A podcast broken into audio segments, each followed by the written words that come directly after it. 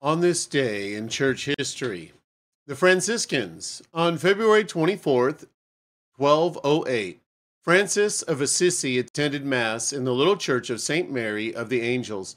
The priest read from Matthew's Gospel, chapter 10. Jesus sent out the twelve apostles with these instructions You received without paying, now give without being paid. Don't take along any gold, silver, or copper coins, and don't carry a traveling bag or an extra shirt or sandals. Those verses so moved Francis that he resolved to become an itinerant evangelist in the mold of the original apostles. He shared his burden with a few followers, and they devised a simple strategy to wander through the country as poor men, preaching the gospel and attending those with needs. Francis put his thoughts into writing and traveled to Rome, seeking endorsement from Pope Innocent III. The Pope hesitated.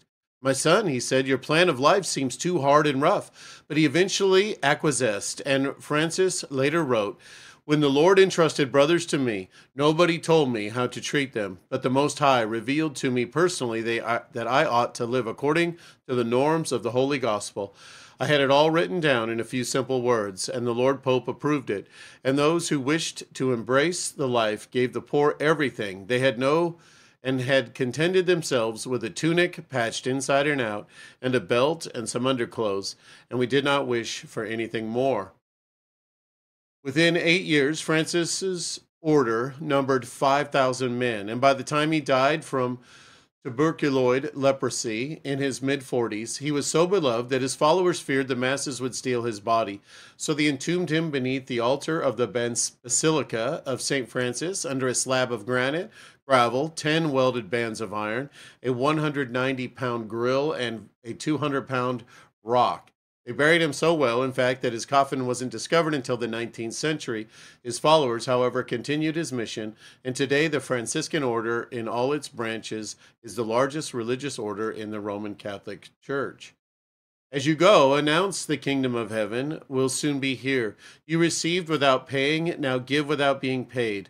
Don't take along any gold, silver, or copper coins, and don't carry a traveling bag or an extra shirt or sandals or walking stick. Matthew 10, verses 7 and 8. Good morning. Good morning. Today is the 24th day of February. It is Saturday. It is currently 45 degrees and sunny here in Stockbridge. We can expect sunny skies and a high of 62 on this breezy day. So we got a little, going to have a little breeze out there, a little wind. And uh, let's pray and we'll get into our lesson. Heavenly Father, we thank you for this day. We thank you for uh, men like Francis devoting their lives, Lord, uh, to you and and uh, just forsaking all the luxuries of, of life, uh, just to, to follow you, to, to walk after you, Lord. And and uh, Lord, just give us all uh, hearts like that, that you would remove that uh, uh the desire for the, the worldly things, Lord, and and uh, certainly you bless us with some of these things, Lord, but help it to not be our desire and our drive to to attain uh, worldly things that are so temporary, Lord. Father, we do just want to lift up those that are uh, just going through uh, tough times, Lord. Uh, I think of uh, Elva and her the nephew with the ruptured hernia, and her daughter Lynette, and Robert with their marriage, and Graham's sisters. We ask for salvation for them, Lord. Tracy's dad in the hospital, uh, Teresa with the broken crown, and Betsy with the neuropathy related to her diabetes. And we just lift up Milton's future knee surgery, and Keisha with her just children uh, and their behavior in school and their schoolwork, Lord, and uh, just give them, uh, give the teachers wisdom and understanding, and Keisha wisdom and understanding, Lord. We ask you to be with Bob, uh, Wendy's husband, and we just ask for your healing hand there, Lord, a miracle, and uh, also with Serge's dad with the cancer, with the, with the uh, prostate cancer, Lord. We just ask for uh, just uh, direction for the doctors, Lord, that they would take care of that. And,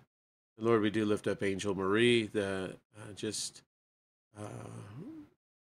just looking, Lord, just kind of homeless and and just needing you to radically change her life, Lord. So we just ask for you to do that, Lord, to reveal yourself in a mighty way to her, Lord.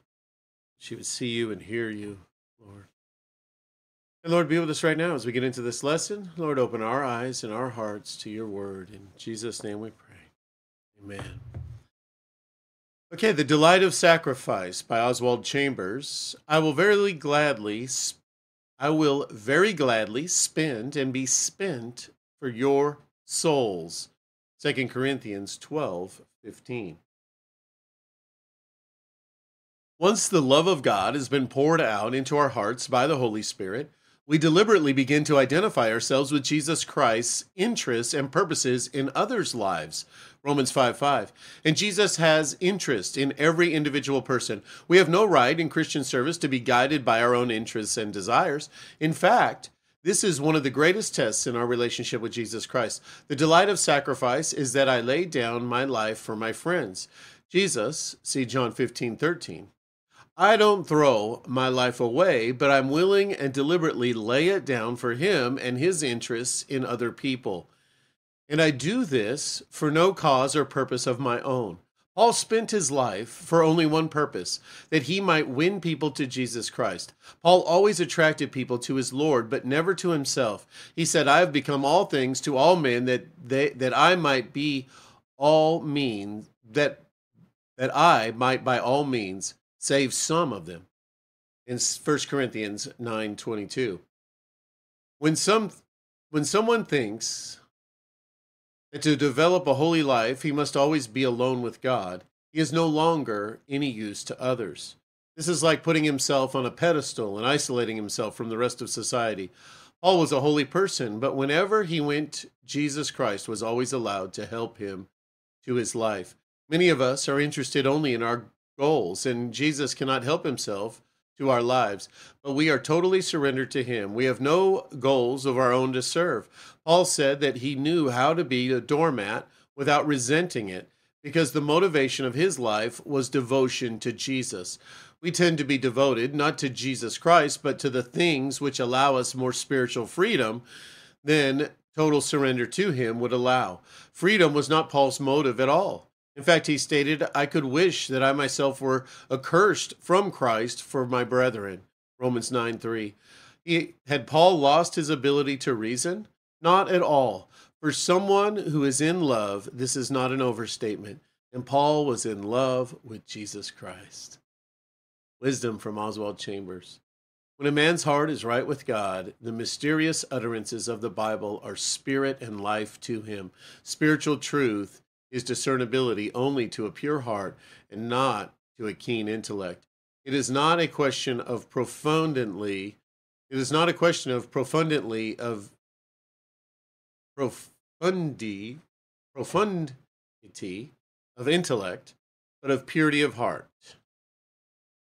And our reading for today is Mark chapter 5, verses 1 through 20 subtitled The Gerasene Demoniac. They came to the other side of the sea, to the region of the Gerasenes. When Jesus got out of the boat, immediately a man from the tombs with an unclean spirit met him. And the man lived in the tombs, and no one could bind him any more, not even with chains for he had often been bound with shackles for the feet and with chains, and he tore apart the chains and broke the shackles into pieces. And no one was strong enough to subdue and tame him. Night and day he was constantly screaming and shrieking among the, among the tombs on the mountains, and cutting himself with sharp stones. Seeing Jesus from a distance, he ran up and bowed down before him in homage. And screaming with a loud voice, he said, What business do we have in common with each other, Jesus, Son of the Most High God? I implore you by God, swear to me, do not torment me. For Jesus had begun saying to him, Come out of the man, you unclean spirit. He was asking him, What is your name? And he replied, My name is Legion, for we are many. And he began begging him repeatedly not to send them out of the region. Now there was a large herd of pigs grazing there on the mountain, and the demons began begged him, saying, Send us into the pigs that we may go in send us to the pigs that we may go into them. Jesus gave them permission, and the unclean spirit came out of the man and entered the pigs. The herd, numbering about 2,000, rushed down the steep bank into the sea, and they were drowned, one after the other, in the sea. The herdmen, tending the pig, ran away and reported it to the city and in the country. And the people came to see what had happened. And they came to Jesus and saw the man who had been demon possessed sitting down, clothed in his right mind, and the man who had previously had the legion of demons, and they were frightened. Those who had seen it described in detail the people to the people what had happened. So the demon possessed man what had happened to the demon possessed man and told them all about the pigs. So the people began to beg with Jesus to leave the region. And as he was stepping into the boat, the Gentile man who had been demon possessed was begging with him, asking that he might go with him as a disciple. Jesus did not let him come, but instead said to him, Go home to your family and tell them all the great things that the Lord has done for you and, that, and how he has had mercy on you. So he obeyed and went away and began to publicly proclaim in Decapolis, the region of the ten Hellenistic cities, all the great things that Jesus had done for him, and all the people were astonished. We praise you, Lord. We thank you for this amazing word and your amazing healing hand in this man's life, Lord, and uh, and his desire to declare you uh, this order from you, this direction to go and declare you to his family and to those around him, Lord. And we thank you that he followed that direction, Lord. And Lord, help us uh, to follow that as well, have that same heart, Lord, to declare the work that you've done in our lives to those around us. Lord, we thank you, we praise you, we glorify you. Be with us today, Lord, with the food and clothing handout, Lord. We just ask that uh, you would bring your volunteers out for that, Lord, that you would. Uh, bring people out that are in need, Lord, and it would be a blessing, Lord, and they would see that uh, you have so much more than them than just food, Lord. And so we just ask that you would just help us to reflect you to those uh, that come out this morning, Lord. They would see you in and through our lives and through the way we love them. In Jesus' name we pray. Amen. All right. May the grace of the Lord Jesus Christ and the love of God and the fellowship of the Holy Spirit be with you all. You guys have an amazing day. We'll see you soon. God bless.